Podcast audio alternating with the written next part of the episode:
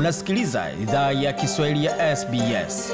Pata taarifa zaidi kupitia sbs.com.au mkwaju swahili.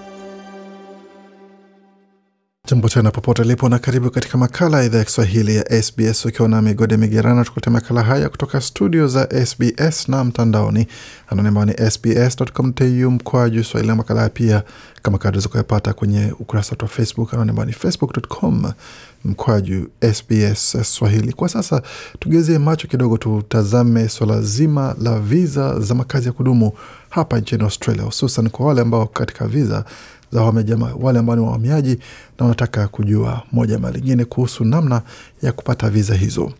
Kama una ujuzi wa kipekee katika sekta ambazo serikali inalenga, unaweza pata viza ya makazi ya kudumu nchini Australia ndani ya muda wa miezi michache. Mradi wa Global Talent Independent Visa ni mradi wa viza ambayo imetengwa kwa watu wenye maarifa na ujuzi zaidi kote duniani na ni moja ya viza inayotafutwa sana kwa wakazi ama makazi ya kudumu nchini.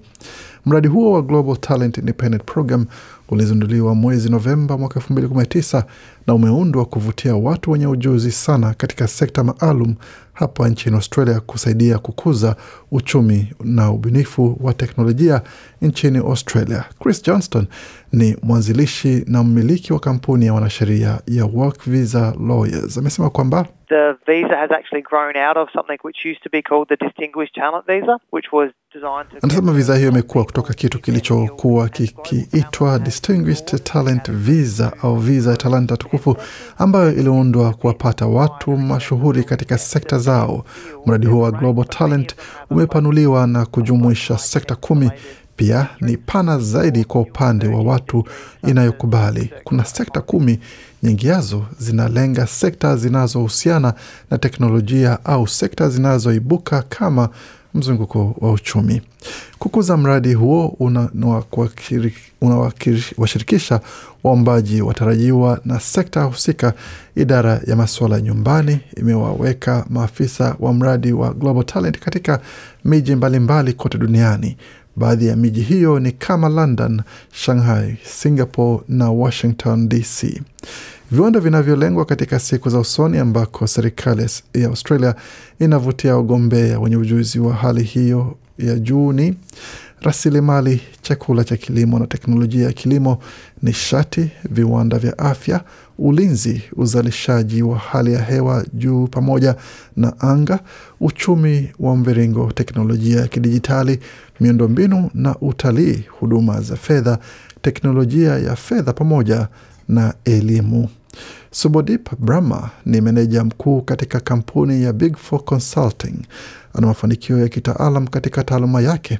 Huyu hapa akizungumzia mradi huo. This Global Talent Visa has two tracks. One is for recent PhD. Anasema viza ya, ta, ya Global Talent ina sehemu mbili. Moja ni ya wahitimu wa hivi karibuni wa shahada ya uzamivu na nyingine ni ya watu wenye uzoefu usio wa kawaida katika taaluma zao. Kwa hiyo nimekuwa katika ushauri wa usimamizi wa miaka kumi na moja iliyopita sasa, na miaka mitano au sita iliyopita imekuwa katika ushauri wa kidijitali. Hiyo ndiyo misingi niliyotumia kuomba viza hii. Kando na rekodi inayotambuliwa kimataifa ya mafanikio ya kipekee, anayeomba viza hiyo lazima awe na mtu atakayetoa ushahidi kwa uadilifu wao pamoja na mafanikio yao. Anayependekeza mwombaji wa viza lazima awe raia wa Australia au mkazi wa kudumu ambaye anaisifa kitaifa katika sekta ya anayeomba viza hiyo. Shirika la Kiaustralia nalo pia linaweza pendekeza mwombaji wa viza ya Global Talent. Bwana Brahma amesema kwa watu wanaoomba viza hiyo wakiwa nje ya Australia, kupata atakayependekeza ama atakayewapendekeza inaweza kuwa changamoto. For me, it was a bit easy because I have my network in Australia, but I understand the other side. Anasema kwangu ilikuwa rahisi kidogo kwa sababu nina mitandao yangu nchini Australia, ila ninaelewa upande wa pili wa hadithi ambapo watu hawako nchini Australia. Inaweza kuwa vigumu sana kupata wa kupendekeza, ila watu ambao wako katika sekta za kidijitali na sekta sawia wanaweza enda pia kwa ACS ambayo ni jamii ya kompyuta ya Australia na kuwaomba awapendekeze. Huo ni uchaguzi mmoja wa wanaoomba viza hiyo wakiwa nje ya nchi. Mradi huo wa Global Talent Visa ulianza kwa viza elfu tano mwezi wa Novemba mwaka elfu mbili kumi na tisa na kwa sasa kuna nafasi elfu kumi na tano katika mradi wa uhamiaji wa kuhudumu wa mwaka wa elfu mbili na ishirini na elfu mbili na ishirini na moja ila wakili wa uhamiaji Chris Johnston amesema kuwa idara ya masuala ya nyumbani hivi karibuni ilifanya mageuzi ambayo ilipunguza vigezo vya ustahiki. From the 20th of January 2021, Masters by Coursework, Masters by Research. Anasema kuanzia tarehe ishirini Januari mwaka elfu mbili ishirini na moja wahitimu wenye shahada ya uzamili kwa kozi, shahada ya uzamili kwa utafiti pamoja na shahada ya heshima hawastahiki tena kupitia elimu yao pekee tu.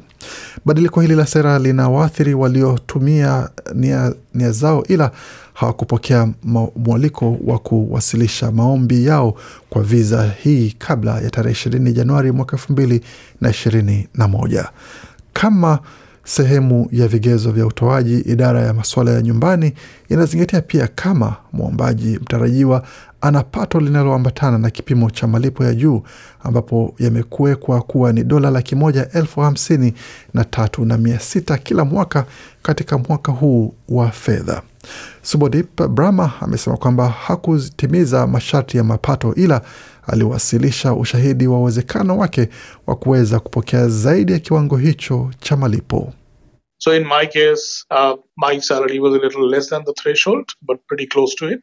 So I think they, Anasema kwa upande wangu mshahara wangu ulikuwa mdogo kuliko ilivyostahili, ila haikuwa mbali sana. Kwa hiyo nadhani wanatathmini sehemu ya mshahara kwa kila kesi, na huwa wanachukulia mtazamo unaozingatia mshahara wa sasa ni nini, ila mapato yatakuwaje ukizingatia uzoefu wa mtu pamoja na hati zake. Chini ya sera hiyo, maafisa wa mradi wa Global Talent wanaweza toa kipaumbele cha juu zaidi kwa waombaji katika sekta zinazotambuliwa kama zinahitajika na serikali. Bwana Johnston tena There is the flexibility within within it potentially for people who haven't. anasema kuna uwezekano wa kubadilika ndani yake kwa watu ambao hawana mshahara huo kuweza kuchaguliwa, ila lengo ni kwa watu ambao wana mshahara huo. Hii ni sababu kuna maagizo ya kipaumbele cha usindikaji yanayosema kuwa wenye mapato ya juu au wale ambao wana mwaliko wa viza kwa kiwango hicho kutoka kwa mwajiri nchini Australia wanaweza pewa kipaumbele kushughulikiwa, na kuna uwezekano wanaweza chaguliwa haraka zaidi. Mradi huo ukiwa wazi kwa wahitimu wa shahada ya uzamivu. Bwana Johnston amesema kwamba wahitimu wapya ambao hawapokei malipo ya dola laki moja elfu hamsini na tatu na mia sita wanastahili jumuisha katika maombi yao kila kitu ambacho kinaweza wasaidia kuonyesha kuwa wana uwezo wa kulipwa hela hizo baada ya kupewa viza hiyo. They need to be able to show that they've got that sort of earning potential. So recent PhD. Anasema wanastahili weza onyesha jinsi wana uwezo wa kupokea malipo hayo. Kwa hiyo wahitimu wapya wa shahada ya uzamivu wanaweza onyesha kuna mahitaji ya ujuzi wao na wanaweza lipwa kiasi hicho katika siku za usoni. Hiyo inaweza husu kutoa makadirio ya utafiti wa masoko na makadirio ya ajira zingine ambazo zinaweza lipa aina hiyo ya hela, ila wanaotegemea makadirio ya usoni au hawana malipo hayo hawatapewa kipaumbele na muda wa kusubiri unaonekana kuendelea kuongezeka sana kwa upande wa kutumia nia ya kuwasilisha ombi. Mradi wa visa ya Global Talent Independent Program au um, umiliwi kwa alama na wanaowasilisha maombi hawahitaji kufanya mitihani ya Kiingereza pamoja na kupitia mchakato wa tathmini ya ujuzi. Subodip Brahma alipokea viza yake ya makazi ya kudumu ndani ya muda wa miezi miwili tu. Amesema alishangazwa na kasi ya mchakato chini ya mradi huo. I would say it was it was one of the smoothest process that I have encountered. Amesema kwamba anaweza sema ulikuwa mchakato laini zaidi niliowahi kukutana nao. Nimewasiliana na maafisa kadhaa wa mradi wa Global Talent kwenye mchakato wa LinkedIn. Walijibu kwa haraka maswali, hali ambayo ilikuwa ni nzuri.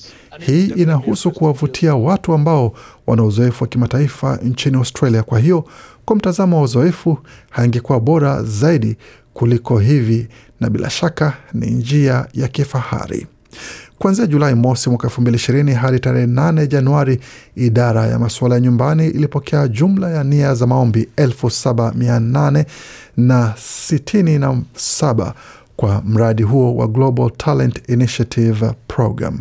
Katika wakati huo, raia wa Iran walipokea mialiko mingi zaidi ambayo ilikuwa ni 277 wakifuatwa na raia wa India ambao walikuwa ni 174.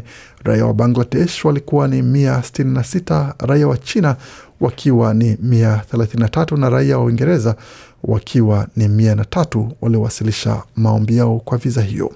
Kwa taarifa zaidi kwa jinsi unaweza omba viza hiyo chini ya mradi wa Global Talent Independent Program, tembelea tovuti ya idara ya mambo ya ndani, anwani yao ikiwa ni www.homeaffairs.gov.au. Nitarudia tena www.homeaffairs.gov.au.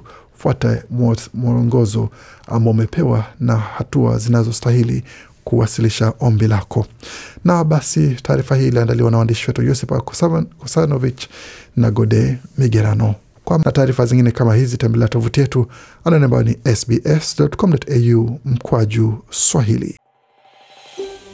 Je, unataka kusikiliza taarifa zingine kama hizi?